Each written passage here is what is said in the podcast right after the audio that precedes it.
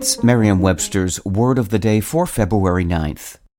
CarMax is putting peace of mind back in car shopping by putting you in the driver's seat to find a ride that's right for you. Because at CarMax, we believe you shouldn't just settle for a car. You should love your car. That's why every car we sell is CarMax certified quality, so you can be sure with upfront pricing that's the same for every customer. So don't settle. Find love at first drive and start shopping now at CarMax.com.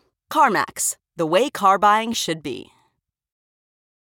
Today's word is MacGuffin, spelled MacGuffin. MacGuffin is a noun. A MacGuffin is an object, event, or character in a film or story that serves to set and keep the plot in motion, despite usually lacking intrinsic importance. Here's the word used in a sentence from Rolling Stone by David Fear. Like every Mission Impossible before it, Dead Reckoning sticks to a tried and true formula that essentially acts as a string to connect one action sequence bead to the next.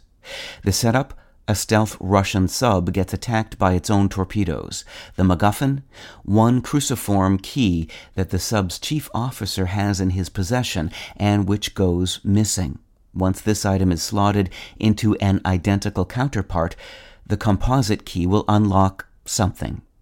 The first person to use MacGuffin as a word for a plot device was Alfred Hitchcock. He borrowed it from an old Shaggy Dog story, in which some passengers on a train interrogate a fellow passenger carrying a large, strange-looking package. The fellow says the package contains a MacGuffin, which he explains is used to catch tigers in the Scottish Highlands. When the group protests that there are no tigers in the Highlands, the passenger replies, "Well then, this must not be a MacGuffin." Hitchcock apparently appreciated the way the mysterious package holds the audience's attention and builds suspense. He recognized that an audience anticipating a solution to a mystery will continue to follow the story even if the initial interest grabber turns out to be irrelevant. With your Word of the Day, I'm Peter Sokolowski. Visit Merriam-Webster.com today for definitions, wordplay, and trending word lookups.